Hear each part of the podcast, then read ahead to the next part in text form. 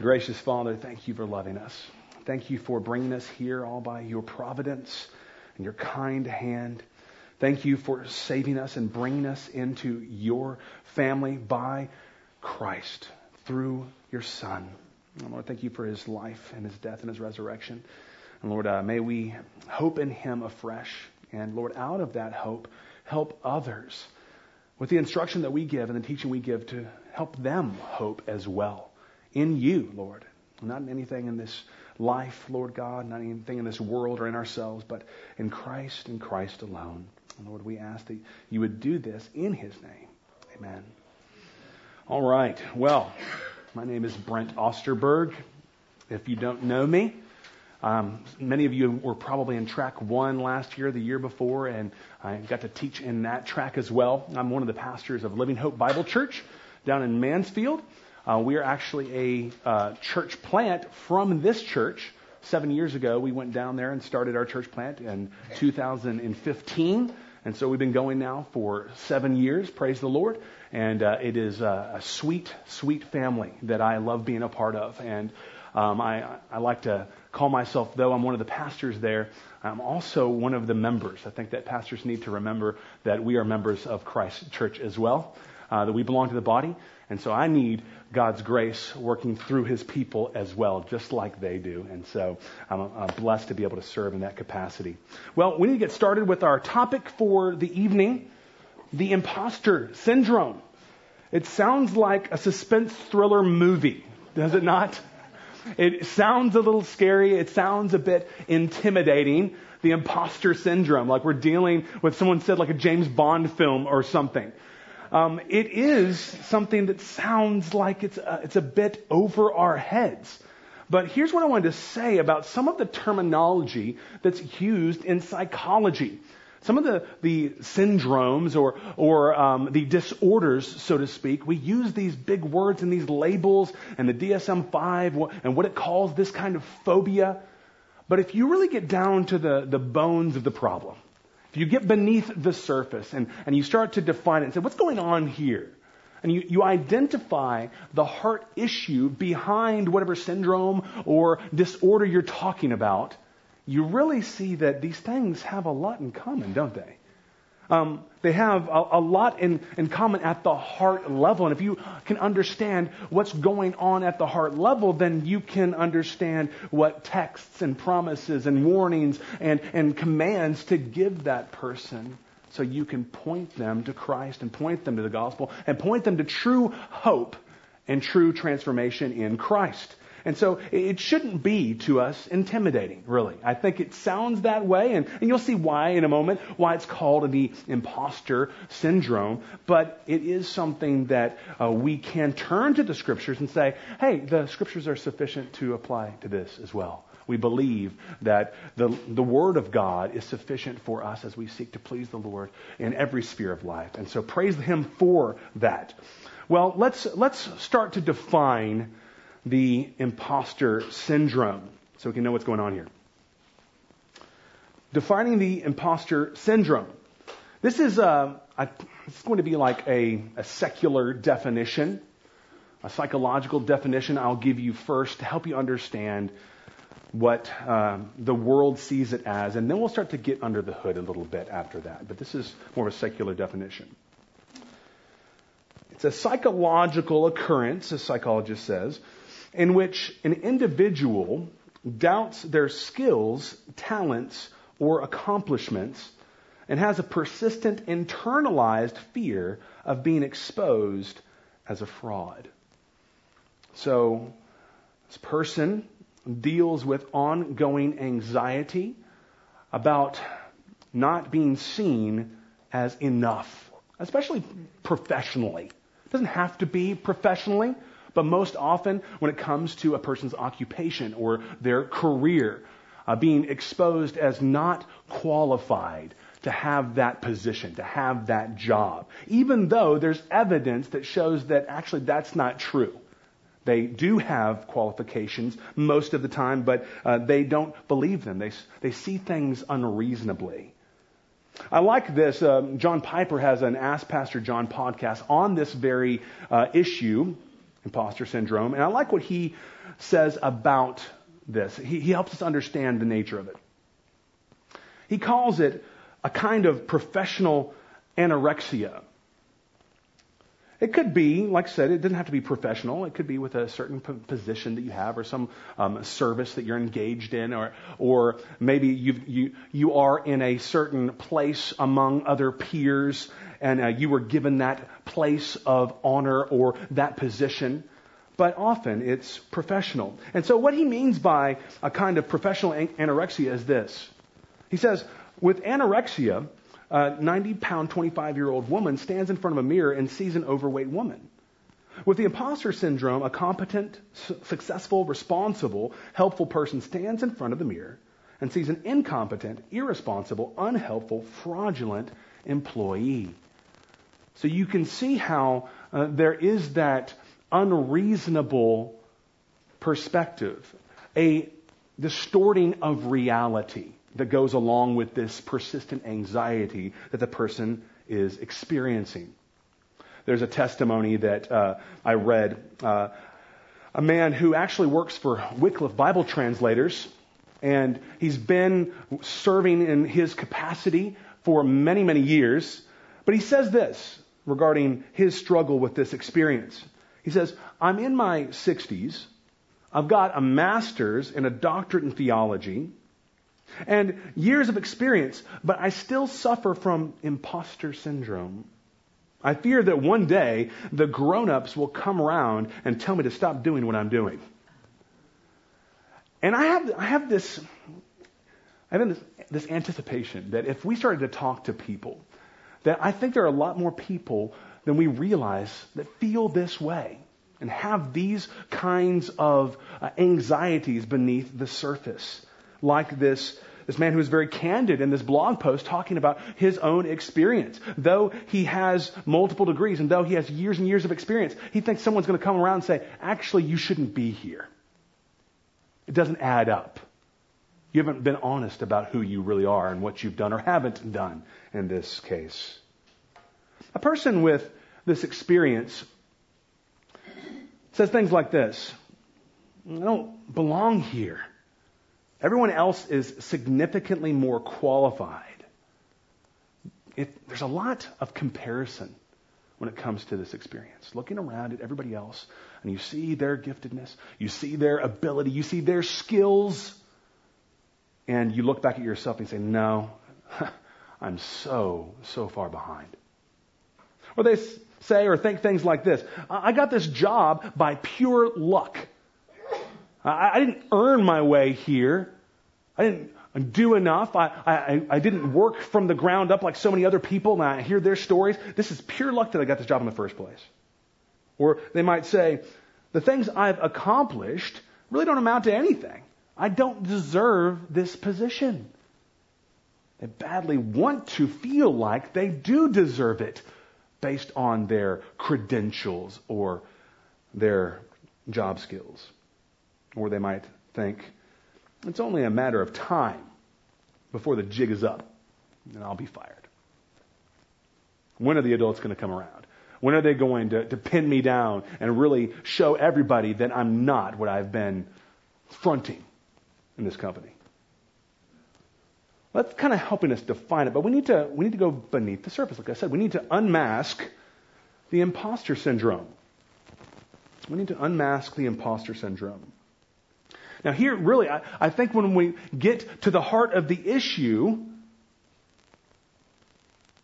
it's a lust for significance. I want to matter, in other words. I desperately want to matter. And so this person's thinking about their career. Maybe they have their dream job. Uh, they, they've wanted to be in a position like this and they, they fear losing this position. They're, this is the ideal job and they want others to notice the fact that they are here by their own hard work or credentials or smarts, their capacity for hard work. And so they, they think a lot about um, their dreams, I think. And this, this is something that they want to hold on to. It's not something that um, where, where they're filling their hearts and minds with God's ambitions for them, but their own ambitions for themselves. And by the way, along with this is a focus on the temporal. We know that we're to, like Colossians 3 1 says, to seek the things above, set our minds on things above. But when we get stuck in these kinds of uh, patterns of thinking, then we're, we're, we're stuck in the here and now, aren't we? We're, we're stuck in, in what is temporary, what is transient. We're not thinking beyond this life, but what matters here. That these people who are um, humans as well, they're sinners as well, they're finite, they're limited as well. Um, we're kind of caught up in what they think about us or, or how we compare to them.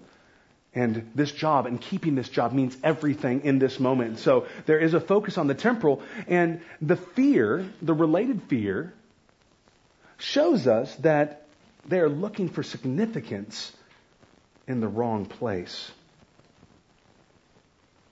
Look with me at Psalm 16, if you will. I love, I love this psalm because, especially when we're talking about joy and pleasure and, and what brings true satisfaction, we need to ex- be exposed to texts like this one Psalm 16.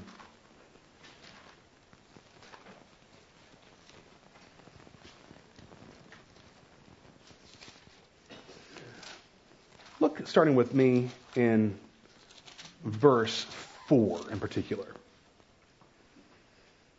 David writes, the sorrows of those who run after another God, little g, shall multiply. Isn't that interesting? You run after another God, um, an idol, that which you are worshiping, that which um, you are ascribing ultimate value to in any given moment. As you are pursuing that God, here's the rub your sorrows are going to multiply. As you seek satisfaction in something else besides God, the one who made you for his glory and he saved you for his glory, then you are going to, yes, feel this apprehension that people who experience this feel. Feel this anxiety, feel this emptiness and a constant feeling of being on edge that someone's going to discover the real you. Because you're looking for your satisfaction in being qualified or feeling qualified. So that they might be qualified, but they don't feel that way. And they want to feel that way, so they're looking for their satisfaction there, and their sorrows multiply. But look with what, as we go through the text of Scripture, we go down to verse 11, and we know this verse well. David praying to God says, You make known to me the path of life. In your presence, there is fullness of joy. At your right hand are pleasures forevermore. David shows us a contrast, doesn't he? Where we find satisfaction is not in anything that we can find here in this life, but in the one who has made us and saved us, the one in whom there is unlimited joy in his presence. When we think about the heart of those who struggle with an imposter perspective um, and the lust for significance that they have, we need to be confronted as well with, with verses like Luke 9.24. Look with me there. Luke 9.24.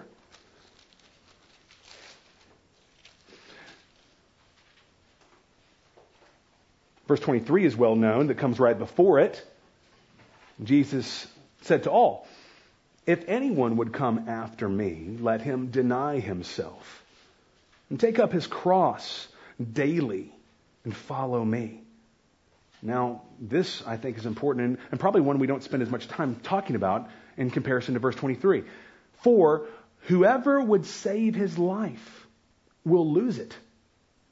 But whoever loses his life for my sake will save it as we come to Christ, if we're truly going to come to Christ, then what happens is that we, we have to let go of life on our terms, right? Life on my terms. We have to say, nope, uh, I, I, uh, let go. I resign myself to you, Lord. I find my significance in you. I let you define who I am. I let you define what my, my purpose in my life is all about. I'm not going to trust myself for the good life. I'm not going to trust myself for eternal life or, or being right in your presence or in your eyes. I'm not going to look to myself as the one um, who is to be worshiped. I'm not going to center my life on my desires. I'm going to renounce that and I'm going to find it all in you. I'll lose my version of life so I can find true life, eternal life in you, Jesus. So Jesus warns us about what it is to have life lived on our terms.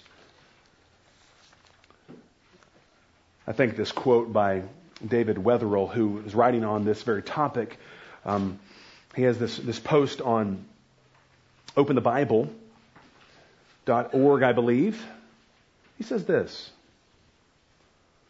Far from humility, this is an irrational state of paranoia that causes us to think of ourselves more as we think less of ourselves.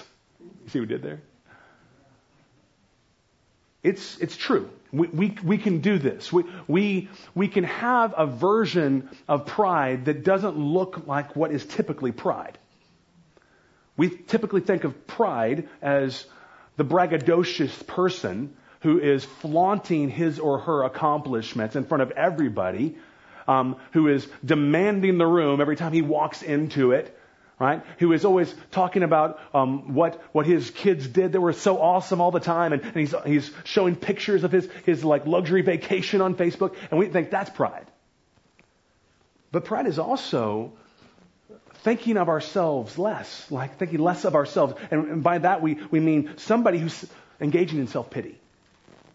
Self pity is just another manifestation of pride, isn't it? Because we're thinking of ourselves as we are pitying ourselves. And true humility is not in pitying ourselves, but true humility is casting our minds and our, and our sight, our spiritual sight upon the Lord and forgetting about ourselves in the light of His glory.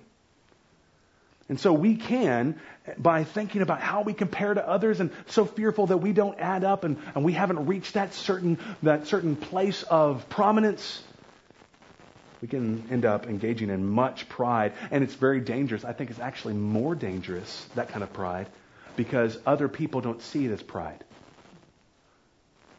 They pity you too. You pity yourself, and people come alongside and say, ah, I'm so sorry. But, you, you know what? It's not that bad. You're not as bad as you think you are. There's that kind of um, false comfort that is given. And people don't see it as pride, and therefore they don't ask hard questions. Uh, they don't point you to the Lord the way that they ought to be pointing to you to the Lord because they see it as more of a, you know, like Eeyore, right? Aw, come here. Let me pat your head. Sadly, I know what this is like personally. But the imposter perspective is, is one in which uh, people appear to be humble, but are actually engaging in pride. What else? How do we unmask the imposter syndrome? The imposter perspective is characterized by an unreasonably negative assessment of one's performance. The related fear distorts reality. So, as we said in the earlier definitions, it's this, this kind of professional um, anorexia. The person does have qualifications. The person um, has met certain goals, has those skills, but they don't see them. They don't see those skills in the proper light. They're being unreasonable. And I think a good prayer for us to pray as Christians would, would be to pray, Lord, help me to um, live today with a reasonable faith. Help me see things the way you see things. And so Think about this. this. This is not a way for us to say, um, if we look at things from God's perspective, um, or if we're reasonable, then yes, of course, we will see all the wonderful things that I have done. That's not what it is. But it's, it's like this. this. This is what we need eyes to see when we're dealing with uh, an imposter perspective. We need to think like James chapter 1, verse 17. We need to have verses like this in our repertoire. This is important because it's not about what we have done. It's not about what we are doing. It's not about what we have accomplished. That's not what is going to help us in the midst of these poisonous thoughts. James says, every good gift and every perfect gift is from above, coming down from the Father of lights, with whom there is no variation or shadow due to change. If we have accomplished anything, it's a gift from the Lord. If we have certain skills, it's a gift from the Lord. If we have been given an opportunity, a, job, a career, it's from the Lord. Every good gift, every perfect gift is from above. And so if someone is looking in the professional mirror, so to speak, and all they see is not adding up, not being as good or as qualified as the people around them, then they're denying what God has done in their lives. And so it's, it's a denial of grace. It's a denial of God's goodness. And that's the problem here. There's a tendency to look past the truth that God has been good to this person, giving strengths, abilities, and success with various endeavors. The focus remains on the person, so the person is stuck in fear.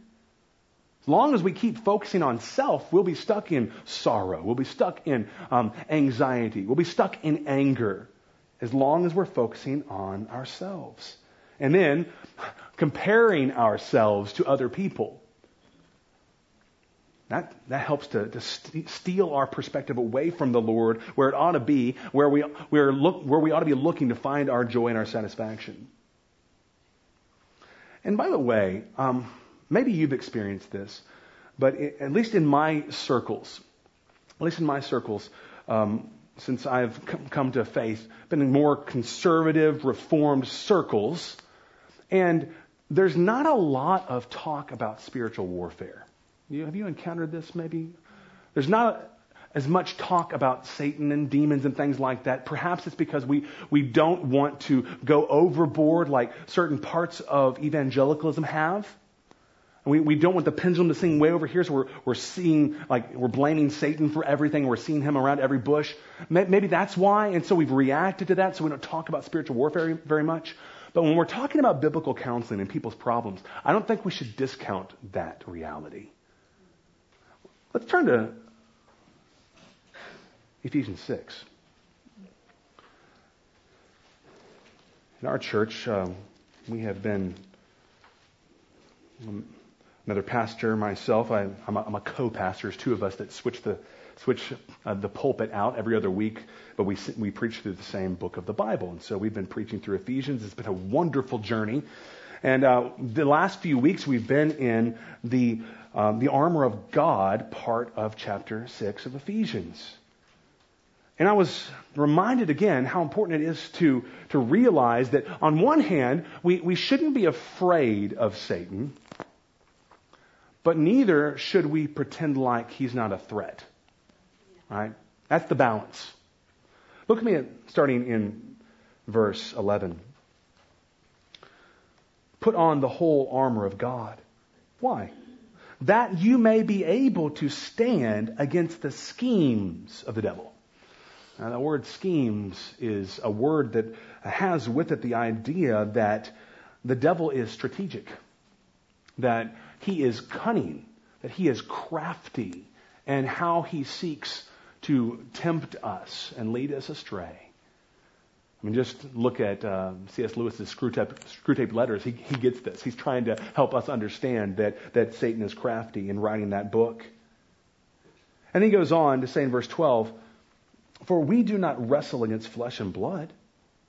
In other words, our enemy is, is not one that we can see, right? He's an unseen enemy. He and his, his army. But against the rulers, he says, against the authorities, against the cosmic powers over this present darkness, against the spiritual forces of evil in the heavenly places. Our, Our enemy is unseen, and like one author says, he has an empire of darkness at his disposal. I praise the Lord for the fact that he has been defeated at Calvary, that God has triumphed over him, over the demons through Christ on the cross. And so um, we are in between that, that time whenever he was defeated at the cross and when he will finally be thrown into the lake of fire in the future. But we're in that, that uh, middle stage. But he's not giving up his fight, is he? He's not giving up his fight. In fact, if you go to Revelation, it says that uh, um, he knows his days are short. I think it's in chapter 12 of Revelation. He knows his days are short, so, so he is filled with wrath. He doesn't give up the fight. He doesn't, he doesn't wave the white flag. And so we need to remember this as we're helping people when it comes to biblical counseling. And I think one of the ways that Satan works so craftily is that he tempts toward pride with what looks like humility, like we talked about earlier.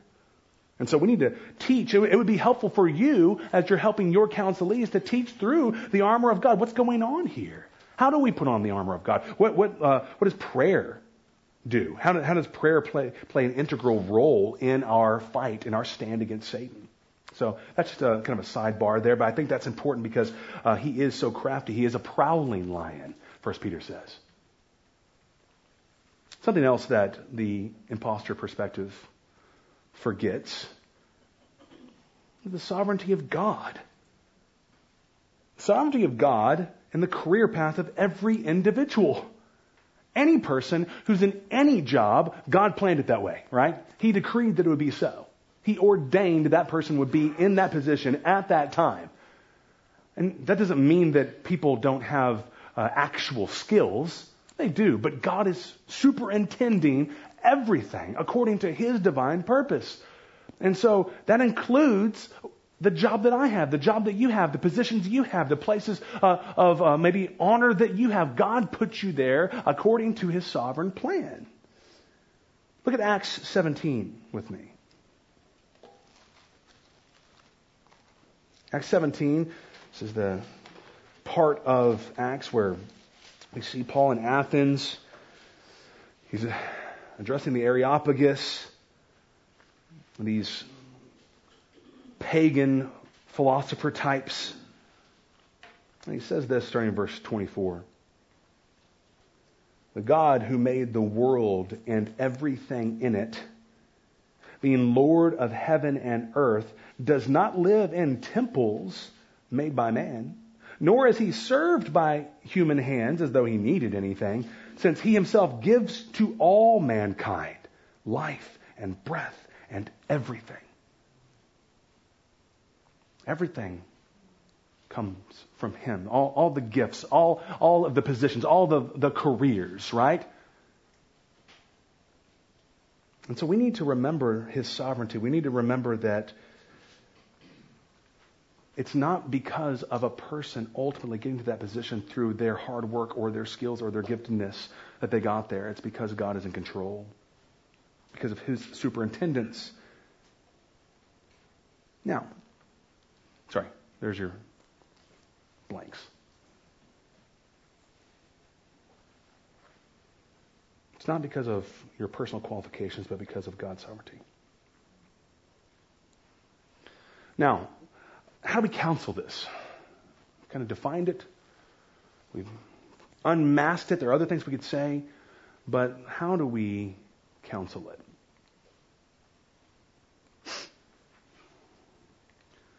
This says Ephesians 6:23. I mean Romans 6:23. I'm preaching in Ephesians 6 right now, so I think that's why I put that there. I looked at my notes later and I was like, oh, I already turned it in. Sorry. Romans 6:23. We know this one, right? The wages of sin is death. What we deserve, right? What we should get paid, so to speak, for our sin is death. That's actually what we've earned. We're thinking about earning things, what we actually earn is God's judgment, right? His punishment. That's what we all deserve, no matter who you're talking about. The most successful person in your company the CEO, the wealthiest person who's had more secular materialistic success than anybody else in the whole entire world, that person deserves God's judgment because of their sin. They, that's what they have earned. Let's start there, right?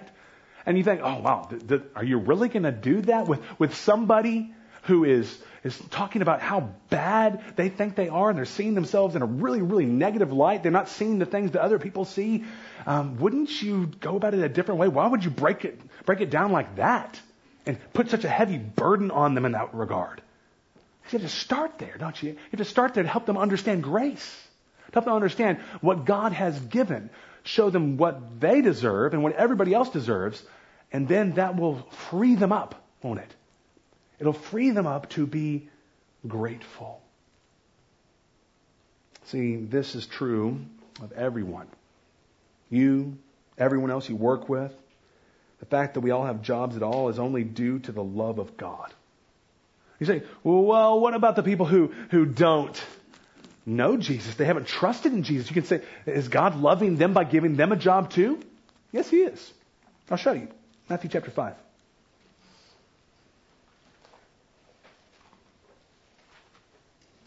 Matthew chapter 5, 44 and 45.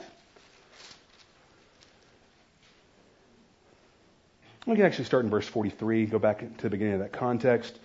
And Jesus says, You've heard it that it was said, You shall love your neighbor and hate your enemy. But I say to you, love your enemies and pray for those who persecute you so that you may be sons of your Father who is in heaven.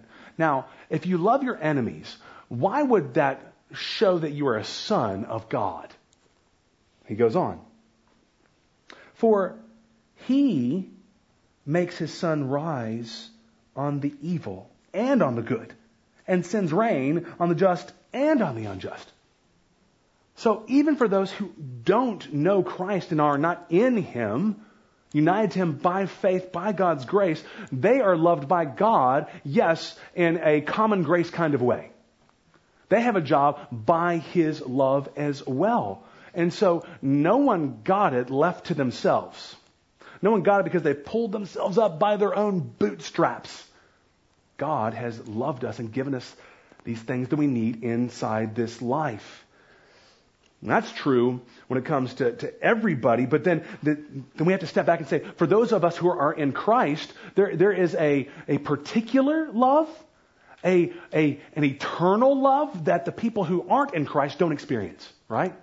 We experience an eternal, infinite love in Jesus. And so when we look at Romans 8, 28 and 29, for instance, we're reminded that everything, everything that we receive, everything that happens in life, every circumstance is by God's grace for our good. Romans 8, 28. We know that for those who love God, all things work together for good for those who are called according to his purpose. And you've likely heard that we cannot uh, have Romans 8:28 without verse 29 as well because that defines the good for us. The good is not anything we want it to be, right? Not what we make up, but it's defined in verse 29 when we read this. For those whom he foreknew, he also predestined to be conformed to the image of his son so that we, we become more like Christ.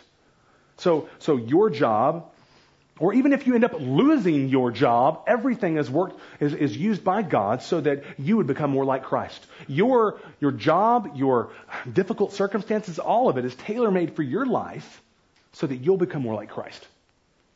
And so trusting in these truths is very, very helpful. But, but we're, we're helped by first starting at the reality that we deserve God's judgment. And then when we start to see the love of God, the grace of God, the purpose of God in giving us what we actually experience in our in employment, in our uh, occupation, our careers, then we're freed up to enjoy God and to thank God and to appreciate God more because we didn't get here by our work or our skills, but by His hand. This will help foster gratitude. Gratitude for every paycheck, Gratitude for every promotion. and every week spent with your employer, every second spent with your employer.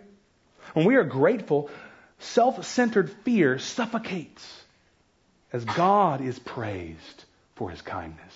That's helpful. We want self-centered fear to suffocate, to drown in the praise of God. Again, because God made us for his glory, didn't he? He made us to reflect Him. He, he made us to praise Him and to worship Him and trust Him and enjoy Him and obey Him. And as we do that, we forget ourselves and then fear goes away and it's replaced with this sense of joyful gratitude because our eyes and our affections and our trust are on the one that they ought to be on. The one who made us and saved us by His grace. God's kindness. And when you start to think about all of the things, not just in your job, not just in your career, but with your family, where you live, your, your blessings and your trials. You step back and you say, wow, all of it. If I'm in Christ, all of it is for my good. All of it is so that I will experience more Christ likeness and thus I will be more joyful because there was no one more joyful than Christ who walked this earth. So I, I find Gratitude is a disposition in our hearts in which fear, bitterness, and despair cannot grow. Helpful for us. What else? How can we counsel this imposter perspective? Go me Hebrews chapter 12, or chapter 4, verses 12 and 13.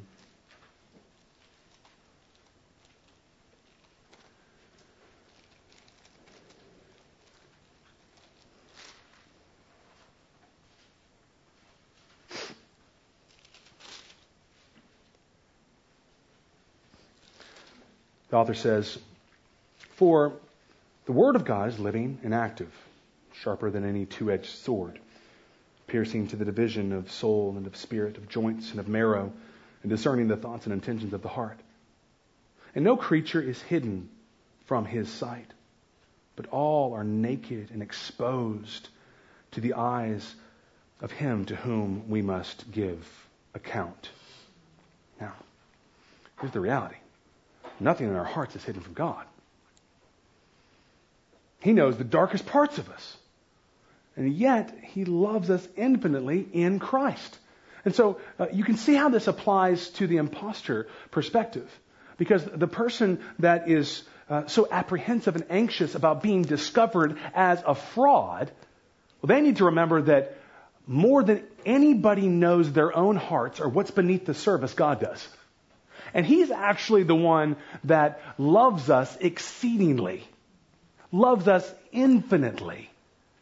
And that's where their perspective needs to be placed. Um, so, we don't even know ourselves as well as God, right? We don't know ourselves as well as He does. He sees us all for who we truly are. He knows the darkest parts of it, and yet we stand righteous in Christ. We're justified. We're declared righteous. We are brought into the family of God. I love what, um, what Paul says in 1 Timothy 1.15, right? He says that um, Christ Jesus came into the world to save sinners, of whom I am the foremost. He understood his own heart. He understood what was going on there. He could call himself the foremost of sinners, but he says that in light of the fact that God came to save sinners. So we could be those people who, who um, meditate on the fact that we are the foremost of sinners. And now we need to understand our sins. We need to see that there's darkness there. But then we need to see that in light of the truth that we are saved by His grace through faith in Christ. We can't stay there and look at the darkness and look at the inadequacies and, and the limitations and just uh, be so self-focused. We need to see that in view of all of it, God has saved us and He has brought us into His forever family. We know that Romans 8, 38 and 39 says that we can't be separated. We can't be separated from the love of God in Christ Jesus, right? Um, I think that we can say that Paul's being emphatic here, don't you think? When he says, Uh, for I'm sure that neither death nor life, nor angels, nor rulers, nor things present, nor things to come, nor powers, nor heights, nor depth, nor anything else in all creation will be able to separate you from the love of God in Christ Jesus our Lord. Some people will say, um, I've, I've, heard people say this, that yes, I believe that we can lose our salvation because um, I, I, I know that no one can pluck me out of the Father's hand or out of the Savior's hand, but I can pluck myself out. Maybe other people can't, but I can remove myself through my unbelief. Well, it says nothing else in all of creation will be able to separate me from the love of Christ, love of God in Christ Jesus our Lord. And so we, we remain in that love.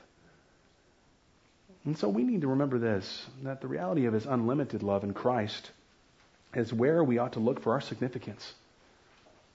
It's not that you don't look for significance. We're made that way to find significance. But we don't find it in ourselves. We don't find it in our achievements. We don't find it in our qualifications. We don't find it in our job. We find significance in God's unlimited love for us in Christ. These are the things that people need to be meditating on each day. Because what, what someone like, like this is doing is that they're going to work and there is this, this inner dialogue where they're just looking around at the other people. They're hearing what's going on. They're, they're hearing the attaboys that other people are getting from the boss, right? They're, they're, they're seeing that someone turned in a report before they did, and, and they're seeing that maybe they weren't to the desk as early as you know, the, the person down the row in the other cubicle. And they start to have this inner dialogue of, man, look at that person, look at me.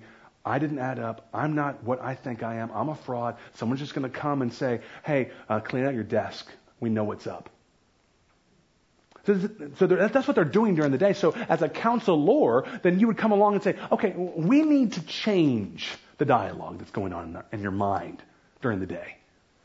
Whenever you feel like you want to start comparing yourself to the person down in the other cubicle, make sure that you take out this verse, that you pray this prayer, that you remember this attribute of God, that you see yourself in gospel lenses.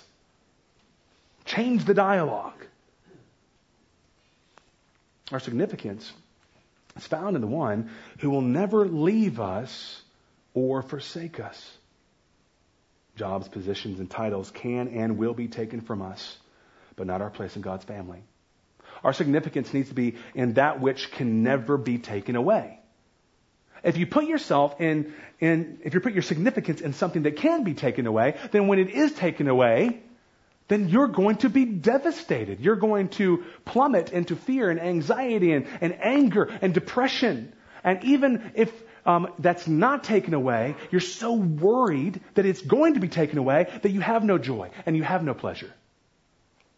So whether it has been taken away or it hasn't been taken away, you're still worshiping that idol, and therefore you don't have the peace that God promises to those who are looking to Him and find their significance in His character and His work in Christ. And what's at the core of this is where we find our identity as well. Where we find our identity. Now, next month, we're going to talk more about this uh, whenever we do a, I do a lecture on expressive individualism. Um, it's kind of a buzzword that's been used lately in the last few years. But identity is important. Who you see yourself as. Is your identity wrapped up in the job, in other words, right? Who you are, how you define yourself? Is it wrapped up in your place of employment, in your career? 2 Corinthians 5:17 tells us that we're a new creation in Christ, right? A new creation in Christ. The old is gone, the new has come. We've been given a new identity. We don't place our identity in things that can be taken away because God has given us an identity in Christ. We're a new creature. We are a child of God. We are a servant of God. We are a worshiper of God. So I'm not the job. You're not the job. Even though I'm a pastor and, and my job is so closely related to, you know, obviously Christianity and the Bible and things like that, I am not first a pastor. I am a child of God. You're not first a school teacher. You're not first Uh, an accountant, whatever you are. You're not first at that. You're not the job. You're first a Christian.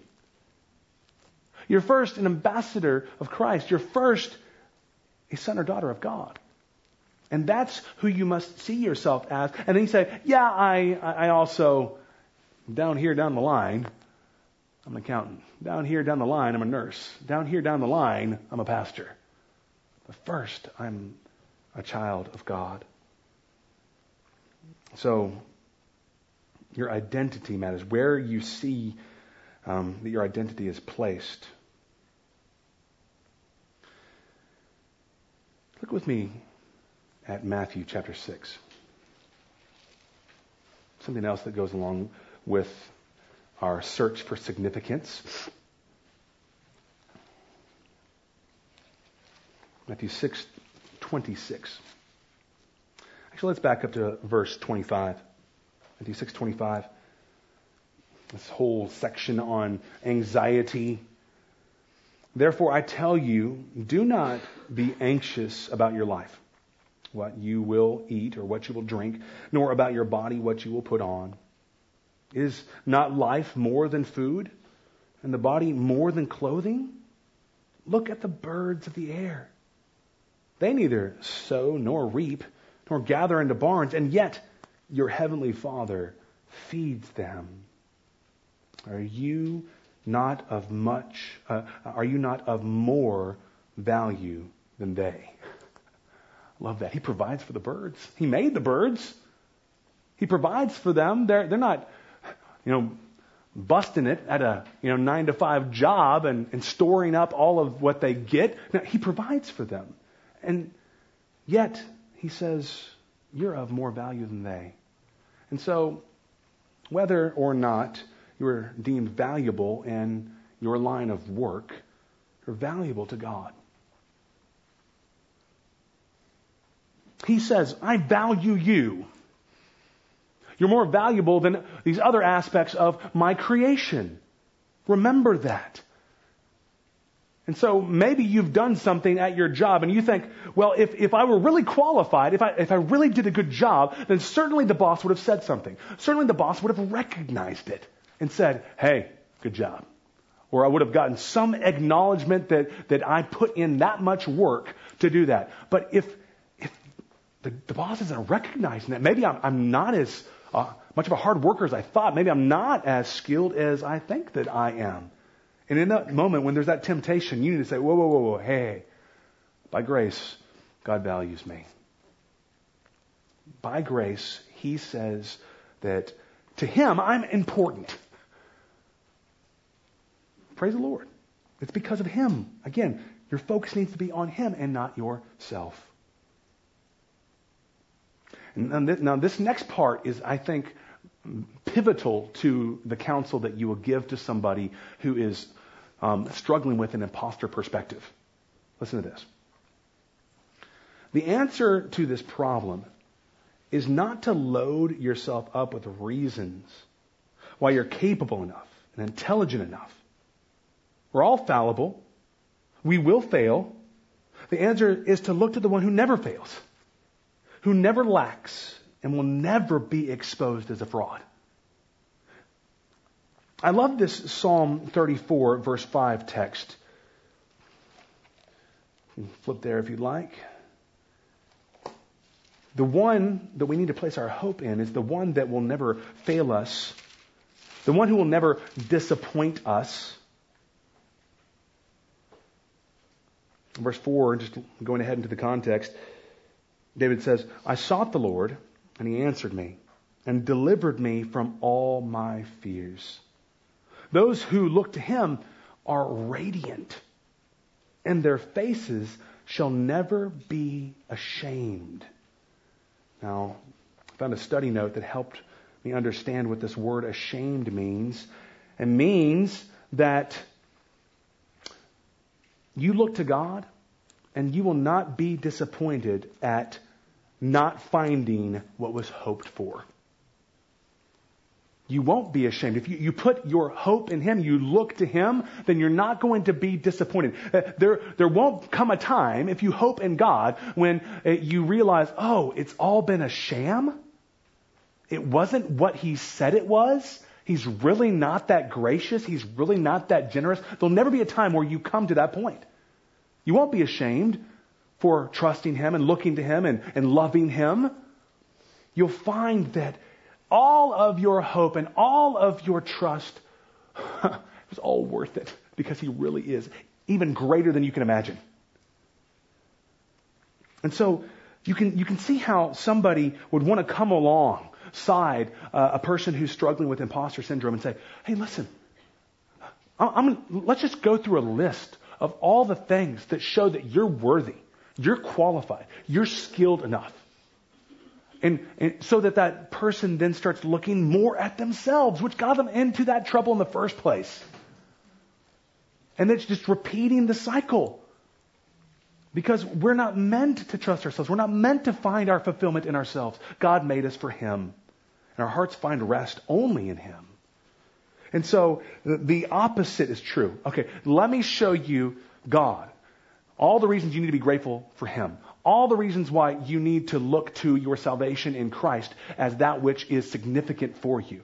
All the reasons why the gospel is what should, should um, marvel you today so that you forget yourself in the glory of the one who has loved you and has saved you.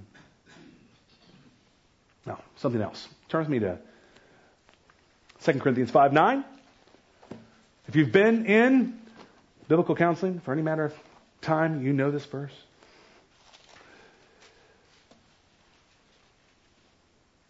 Paul has the right perspective here, the perspective that we ought to have. He says, So whether we are at home or away, we make it our aim to please Him, to please the Lord. 1 Corinthians 10.31 says something very similar, right? Whether you eat or drink or whatever you do, do all to the glory of God. Why is that important for helping somebody who has an imposter perspective? Because our goal in life is always it's always to please the Lord. And we can do that in thousands of different career paths or work opportunities. So, in other words, your current position is not nearly as important as you think it is. You, you, you have all your eggs in this basket like this. I need to keep this job. I need to see myself as significant enough to have this position. But the reality is, um, even if you lost that job, or your counselee lost that job, then you could go on to any number of careers, right? And you could still do what God made you to do, which is to please Him and to glorify Him. And so sometimes we need to do that with our counselees. We need to, I think we should do it early in the process. Help them see that um, if what they fear the most actually happens, right? And in this case, that the person would be discovered as a fraud and be fired. If that happened, then what? Because you don't want to put in their minds that the hope is to keep the job. Like, okay, I'm, I'm going to help you keep this job no matter what. Here's what we got to do. You, you do what I tell you to do, you'll, you'll be good. You keep the job that you want so desperately, and you just got to follow this formula. You, that, that is the opposite of the counsel you ought to give. But help them imagine, what if the worst thing happened? Well, then you would still be a child of God. You'd still be loved by Him eternally.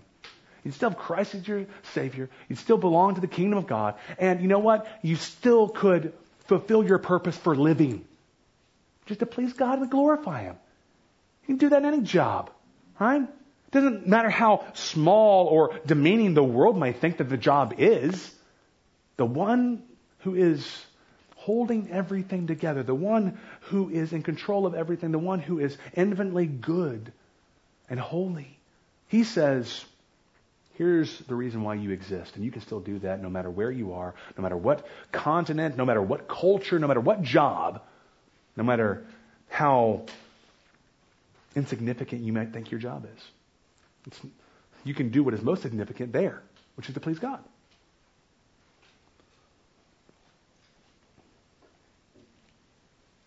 Eddie Arthur, the guy from Wycliffe that I quoted earlier, he says something at the end of his post that is important for this struggle. He says, My life time struggle with imposter syndrome is one expression of the same battle that we all face. Learning to take ourselves off the throne and to see that it really belongs to Jesus. So this is, again, this is just another way for us to put ourselves on the throne. Instead of saying, oh no, that's actually an illusion. He belongs there, and I need to believe that functionally. I can believe that in terms of my, what my creed is, and I say, yeah, I, I, believe that he's on the throne.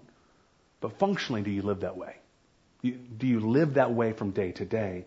And when we think in these terms, we're not putting Christ on the throne. He's already there, right? But we're not acting like he's there.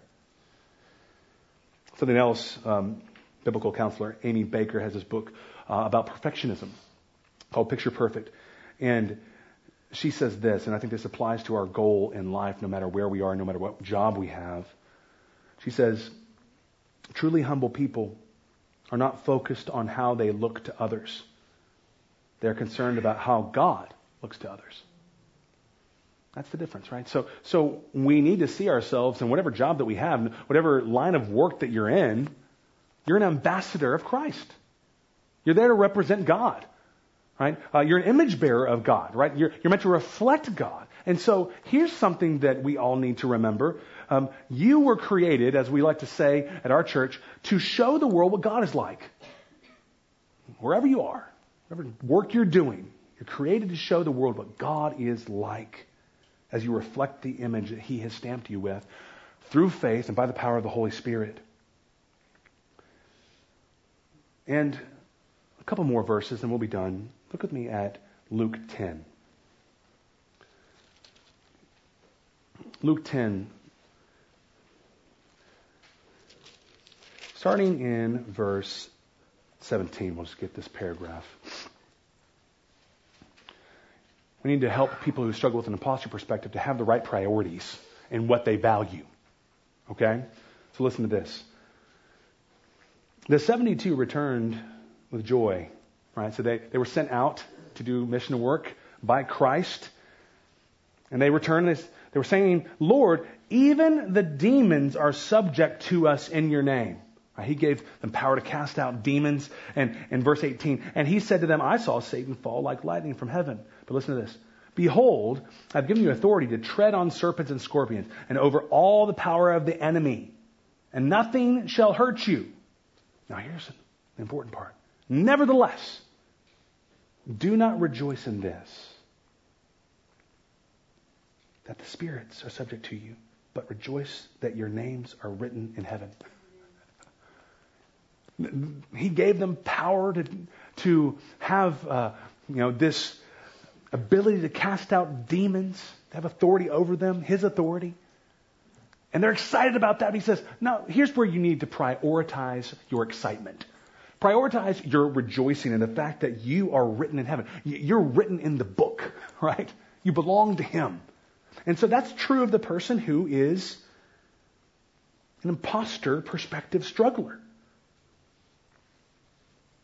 We aren't promised, by the way, here, I'll give you, there you go. But we, we aren't promised that we'll be able to keep the job that we love so much. But we are promised that if we will labor in the Lord, right, do the Lord's work, right, then our labor will not be in vain. 1 Corinthians 15:58. You can write that one down. Not promise that you'll keep the job that you have so you can do the, the, the, work that you want to do and have the occupation you want, but you are promised that when you will labor in the Lord, right, in His name, according to His word, your labor in the Lord is not in vain. He won't waste it, in other words. It will be useful. He will take it and He'll use it in His plan for His glory. Finally, we can turn to 2 Corinthians 12.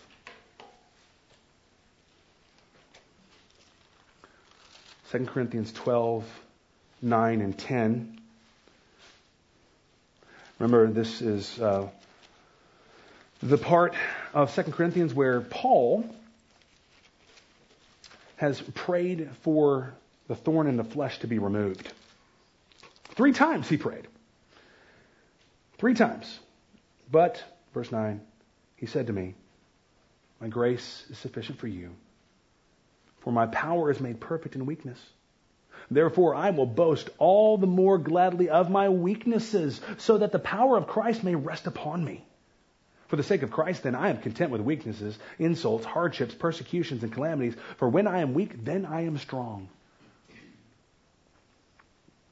We need to realize that we are finite. Word, we, we do lack. We, we don't have all the skills that we wish that we had. That's true. We're weak. All of us are weak. when we detect weakness in ourselves, our next move should not be to try and prove to ourselves that we're not weak. This is what we want to do. Rather, we should let our weaknesses drive us to the sufficient grace of Christ. I'm weak. I need to cast myself upon His grace so that His power will come and rest upon me in my weakness. And who will be seen as the strong one? Not me. He'll be seen as the strong one.